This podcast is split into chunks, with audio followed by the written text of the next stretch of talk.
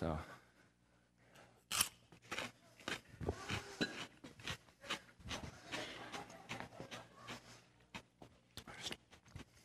What's going on in your minds right now?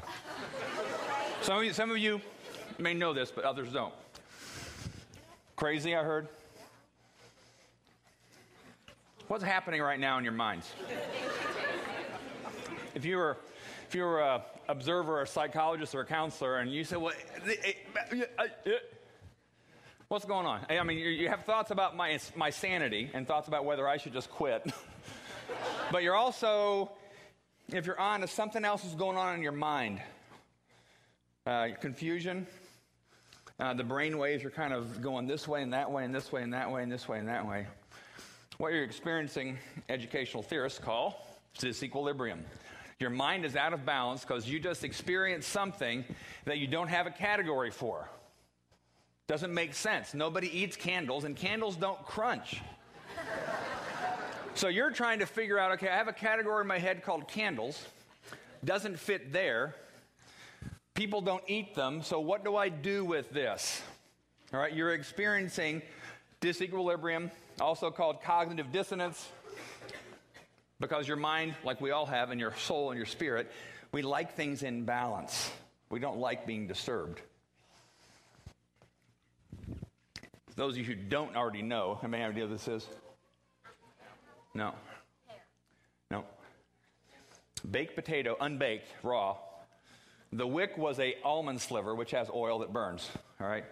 Soak it in lemon juice overnight so it doesn't turn brown. So it tasted like a raw potato, lemony, burnt almond taste. Not very good. All right. um, now, that emotion, the cognitive reality, emotional reality, whatever you want to call it, of disequilibrium, is no more real than the story in the Bible we're going to look at today. It's one of those kind of stories in the Bible, one of those accounts in the Bible, where when you read it, if you're honest and you're reading honestly, you want to throw your Bible across the room and say, I can't figure you out, God. I don't have it. Uh, uh, uh, yeah. I mean, yeah, there's times in the Old Testament where God wanted people, wanted the Israelites to wipe out whole towns and kill, and those are hard enough. Like, well, eh, eh, you know, you just kind of throw your Bible across the room and say, I don't get it. Because your mind is kind of like, I, God is loving, God is good, why is He doing that? All right? We're going to look at a passage today where God asks the man, Abraham, to sacrifice his own flesh and blood, his son, to kill him and offer him as a sacrifice to God. And again, if you have any degree of emotional honesty at all, uh, that should cause you incredible disequilibrium. Because none of us have a category for that kind of God. None of us had a category for that kind of faith that Abraham has. It's like, what do you do with that? It makes no sense. It's dis, it, it, causes all kinds of not just cognitive dissonance, spiritual dissonance, emotional dissonance, because we're just like, and so what we tend to do is we try to turn the story into kind of what I call a hallmark story, and it has a nice happy ending, and but we maybe don't stop and enter the story before the story ends and kind of wrestle with the emotion, the spiritual tension, and all the of the story. All right, uh, just to remind you, we're doing a series uh, called Stretching Way Beyond Comfort. We talk about Exodus, we want to be stretching beyond comfort, stretching way beyond comfort. This one is probably a stretching way, way, way, way, way, way, way, way, way, way, way, way, way beyond comfort. And it's a scene from Indiana Jones where he's stepping into a, an abyss, but a road appears. And the whole idea of taking a leap of faith. Take a step, following God in your actions when it doesn't make sense. All right, so story of Abraham, he's called when he lives in Ur, kind of modern day Iraq, Iran. God calls him to a new land, says, You're going to have this land, it's going to be your inheritance, and your descendants will populate the land and have this land. Abraham and Sarah have no children at this time when God gives this promise. Abraham's 75 years old. All right, next slide. Remember this the Lord says, Abram, leave your country, your relatives, your father's family, go to the land that I will show you. I'll make you a great nation. I'll bless you, make you famous. Bless those who bless you, curse those who curse you. All families there be blessed to you. And again, Abraham has no children at this point. He's 75 years old. And the question we've asked from that is Is God asking you to take some kind of leap of faith? Because Abraham was asked to leave something behind, some things behind, relationships, uh, comfort, convenience, and to make a major step into the unknown. Because the Bible says he left and he didn't know where he was going. God's really good with that with us. He often causes us to leave, doesn't give us a map. All right, then the story continued last week where Abraham thought, okay, God, this is maybe 10 years later. Abraham has a servant, Eleazar. It's his, it's his chief servant. And he thought, well, maybe my inheritance and my family line will be carried on through my servant. Because as, as, as we all do, we try to figure out, okay, how might God work this out? Because I don't have a son. And he says to God, I guess it's going to be through Eleazar. And God says, No, no, no, it's going to be through your own seed. You will have a child. Abraham's like, Okay, that's good.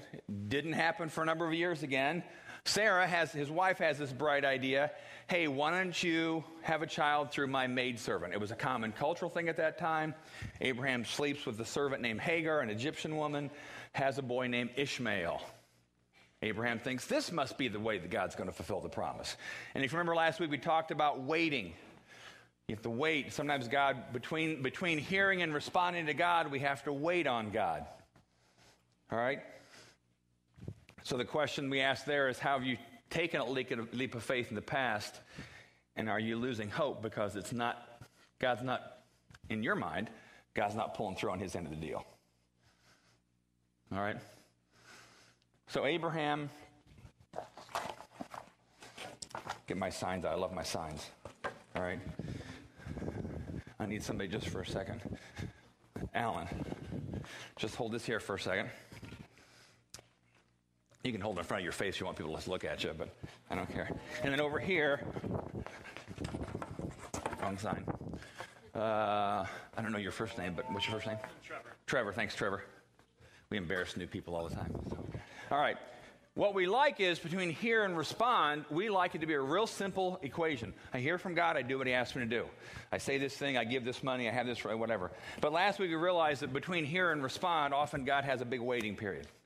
And we hate that. I hate that. If you like it, you must be a little bit odd. Because none of us like to wait between hearing and responding to God and God fulfilling His promise. All right? This week, what we're going to look at is in the middle between hear and respond, that you and I Abraham, everybody, we experience a crisis. Because usually when God, we hear from God and He asks us to respond, it's usually something that presses way, way, way beyond comfort and convenience. So we have this crisis of belief because we realize if I'm going to respond to God, I've got this period of crisis where I've got to figure out if I really believe, A, that God told me that, B, that God's good and I'm going to do what He said because I believe He's good and so we wrestle in this crisis land. All right, you guys can sit down. Let me get my signs back, though. Don't want my. So we have this crisis that Abraham's going to be stepped into here because just like you and I, when we try to hear and respond to God, God often has a waiting period in there or a crisis period. All right? Next slide. Here we go. The Lord kept his word and did for Sarah, Genesis 21, so the story kind of goes on. It's kind of like kind of like 24, you know, previously on 24. Here we go. The Lord kept his word and did for Sarah exactly what he had promised. She became pregnant.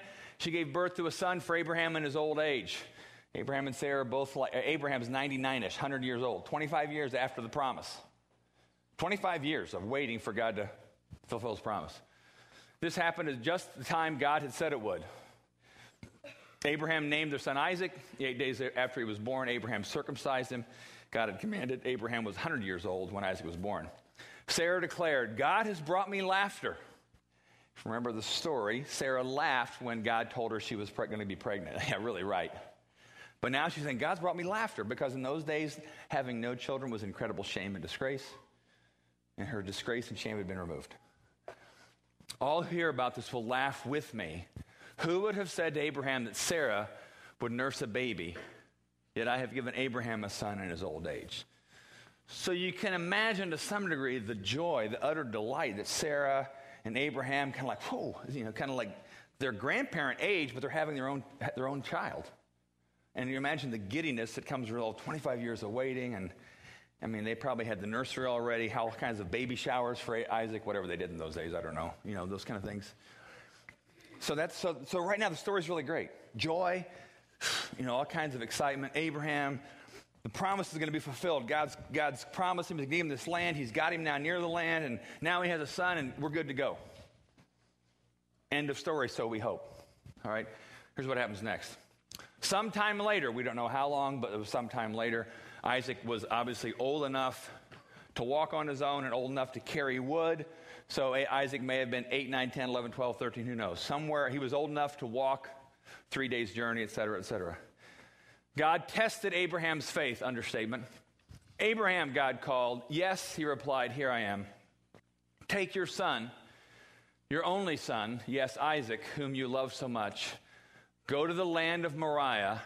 Go and sacrifice him as a burnt offering on one of the mountains which I will show you. Punch in the gut. Just real quick show of hands. How many of you are fathers who have sons? Real quick. Okay, good. Punch in the gut here. I mean, this is a crisis of belief now. We're not just talking uncomfortable, inconvenient, and interruptive. We're talking absurd, irrational, horrifying, distressful, insane that God's asking Abraham to do. This is a stretch beyond sanity, not just comfort. This is a stretch beyond rationality, not just comfort. And it's a crisis, and Abraham's got to decide what do I do with that? And often God gives us those kind of same crises to kind of wrestle with. Um, let's keep going, and we'll come back to the story in a second. The next morning, the next morning, the very next morning, Abraham got up early, saddled his donkey, took two of his servants with him, along with his son Isaac, chopped wood for a fire for a burnt offering, set out for the place God had told him about. Third day of the journey, so it's three days. They're walking to Mount Moriah, right? Abraham, his son, two servants. Abraham looked up and saw the place in the distance. Incidentally, Mount Moriah, another part in the Bible, is equated as the same as Mount Zion. It's the place where the temple was originally, uh, uh, the temple was going to be built in Jerusalem. So it's interesting how God uses this kind of, wow, this is interesting. The place of Abraham's test was going to be the mount of the mountain of God. All right? Abraham looked up, and saw the place in the distance. Stay here with the donkey, Abraham told the servants. The boy and I will travel a little farther. We will worship there, and then we, per choice of pronoun on Abraham's part, we will come back to you. We will come right back. All right, next part. So Abraham placed the wood for the burnt offering on Isaac's shoulders. Again, so he must have been of some age to carry something. While he himself carried the fire and the knife, as the two of them walked on together, Isaac turned to Abraham and said, gut wrenching conversation, Father? Yes, my son. Abraham replied, We have the fire and the wood, but where's the sheep for the burnt offering? I mean, just freeze from a moment there in, in Abraham's emotional state right now, trying to respond. God will provide a sheep for the burnt offering, my son. Abraham answered, and they both walked on together. Go. Sorry. When they arrived at the place where God had told him to go, Abraham built an altar and arranged the wood on it. Then he tied his son, bound him up, laid him on the altar, top of the wood. Abraham picked up the knife to kill his son as sacrifice. All right. We're stopping there this week. Don't flash forward.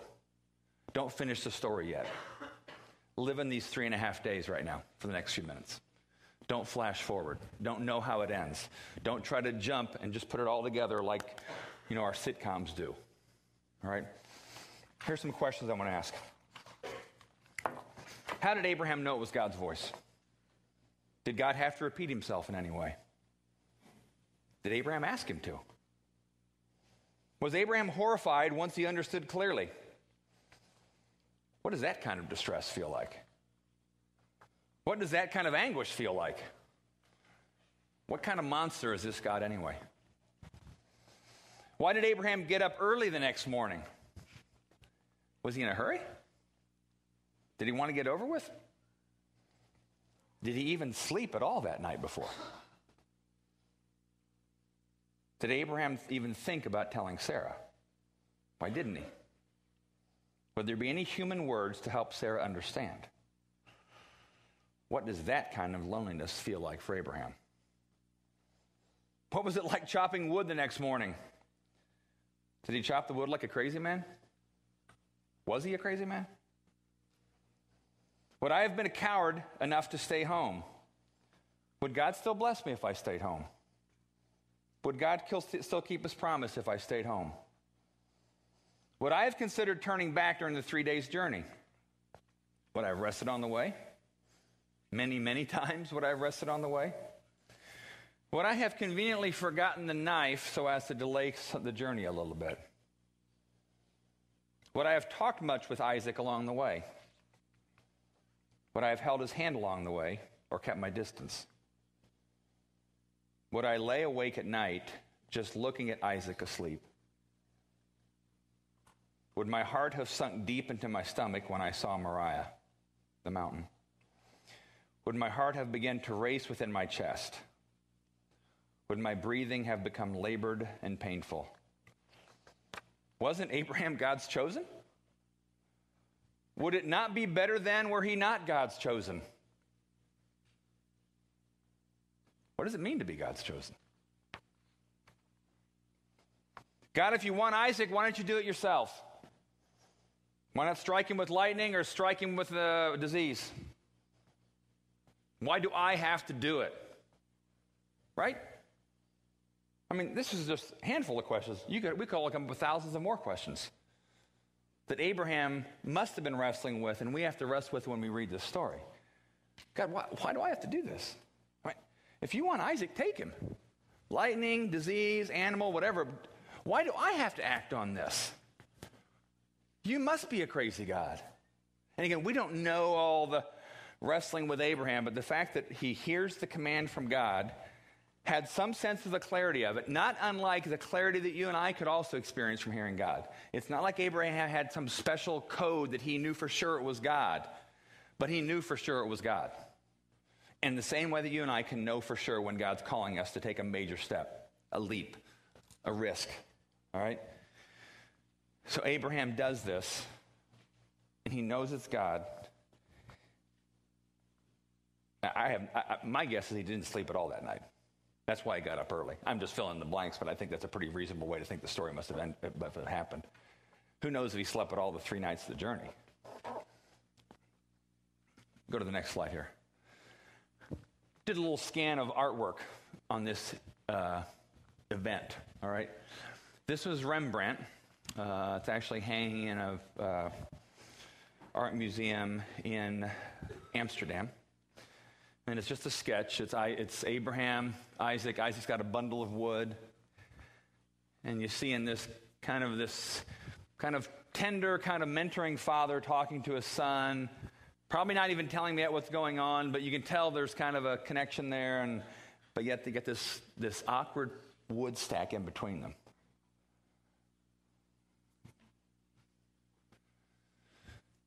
Next picture, not getting out of the classic art. This is 1998, a guy named Bill Berg, who I saw nothing else on the internet by Bill Berg, but I love this one. It's called Abraham and Isaac. And, and, the, and the look of that father has to be somewhat of what Abraham felt like kind of this resignation, sadness, fear. And if you're a parent here at all and you look at Abraham or the, the modern day Abraham slumped shoulders looking at his prized possession young boy, it's just like, okay, Isaac, we got to go somewhere. We're taking off somewhere today. Where, Dad? Well, I'll tell you later.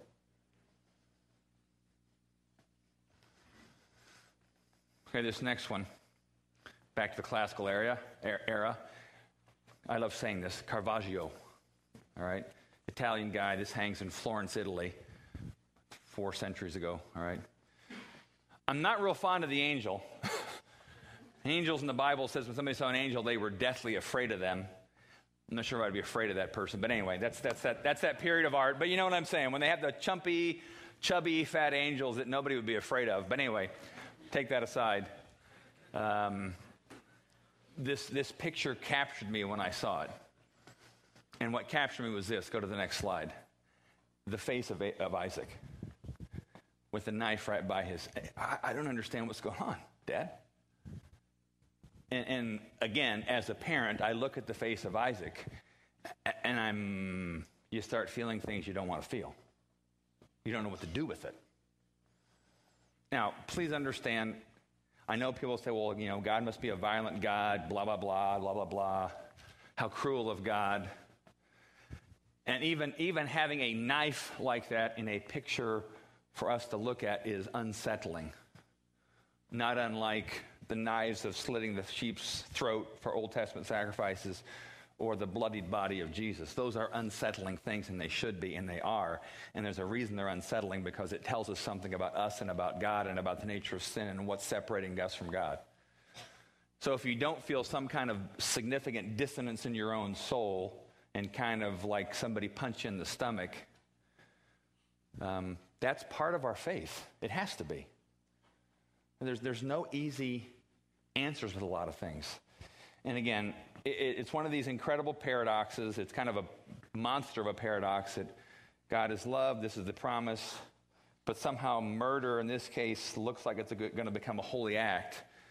And again, there's, you know, you could just discuss it more. We're not going to now, but it's, it's uniquely different from any other religious culture because other those sacrifices in those cultures were other reasons. And this one, God makes it a point to remind Abraham, oh, um, your son Isaac, the one you really love.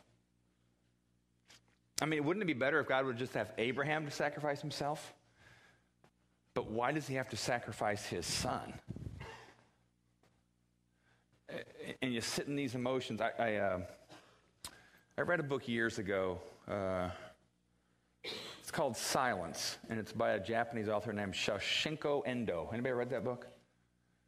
Small book.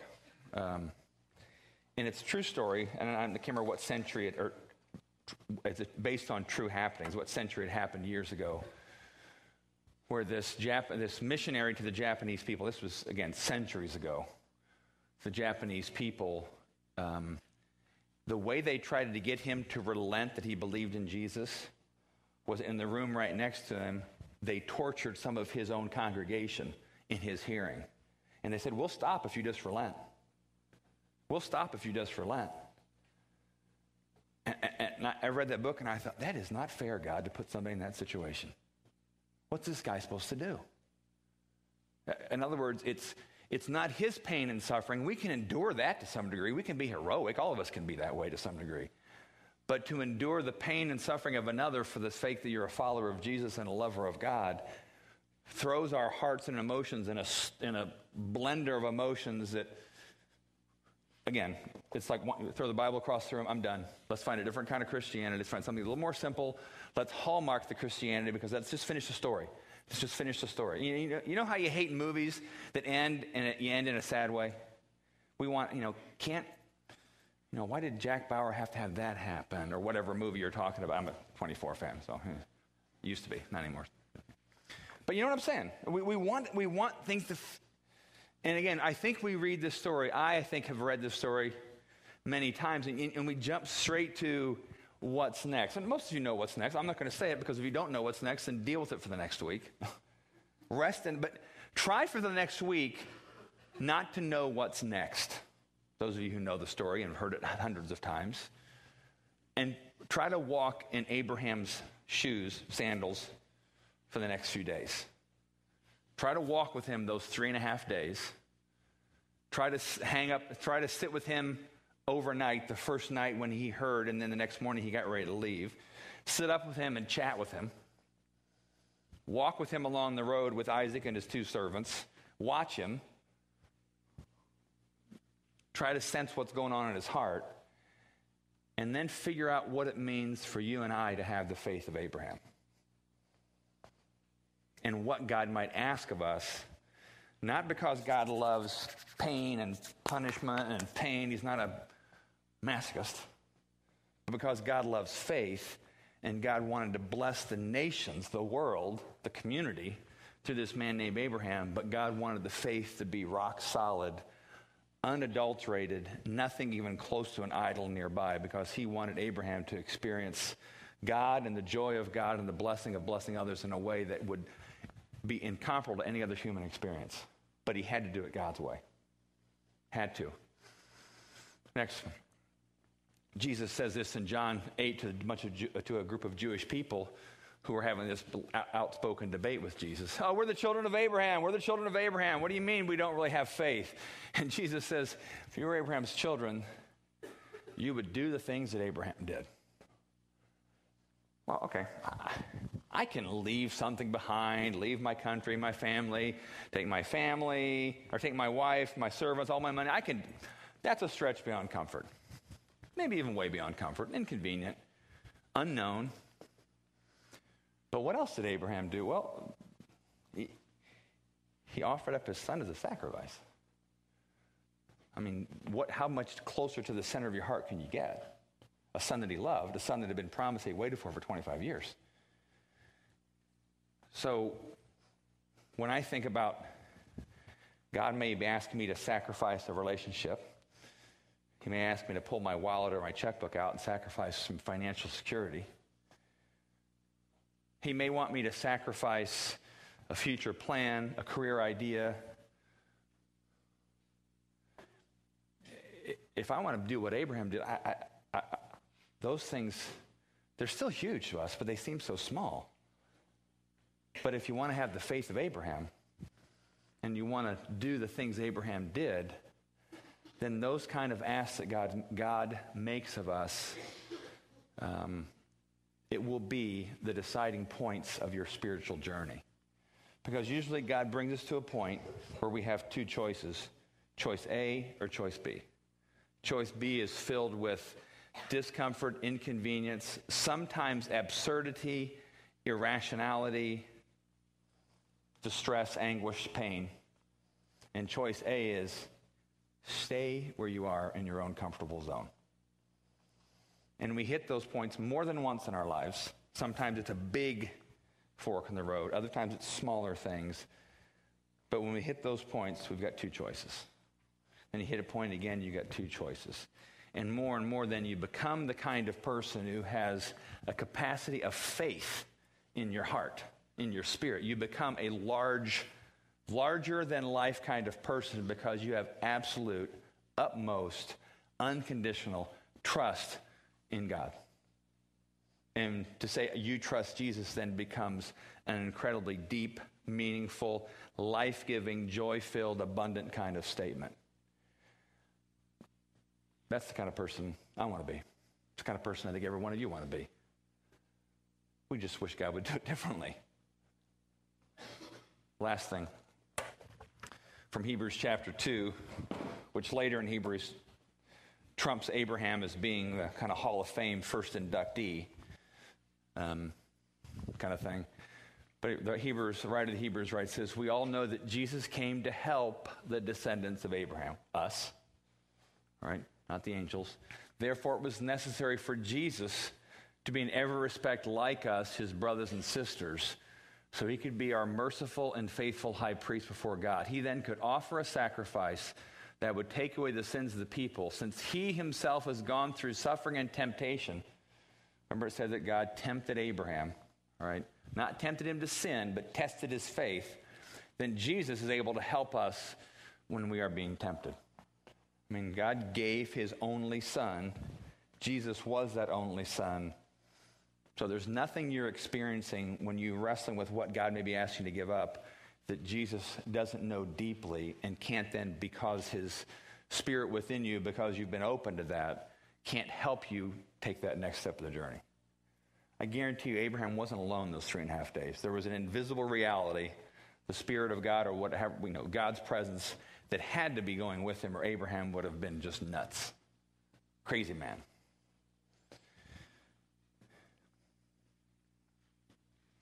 We, we finish with uh, communion every week at Exodus.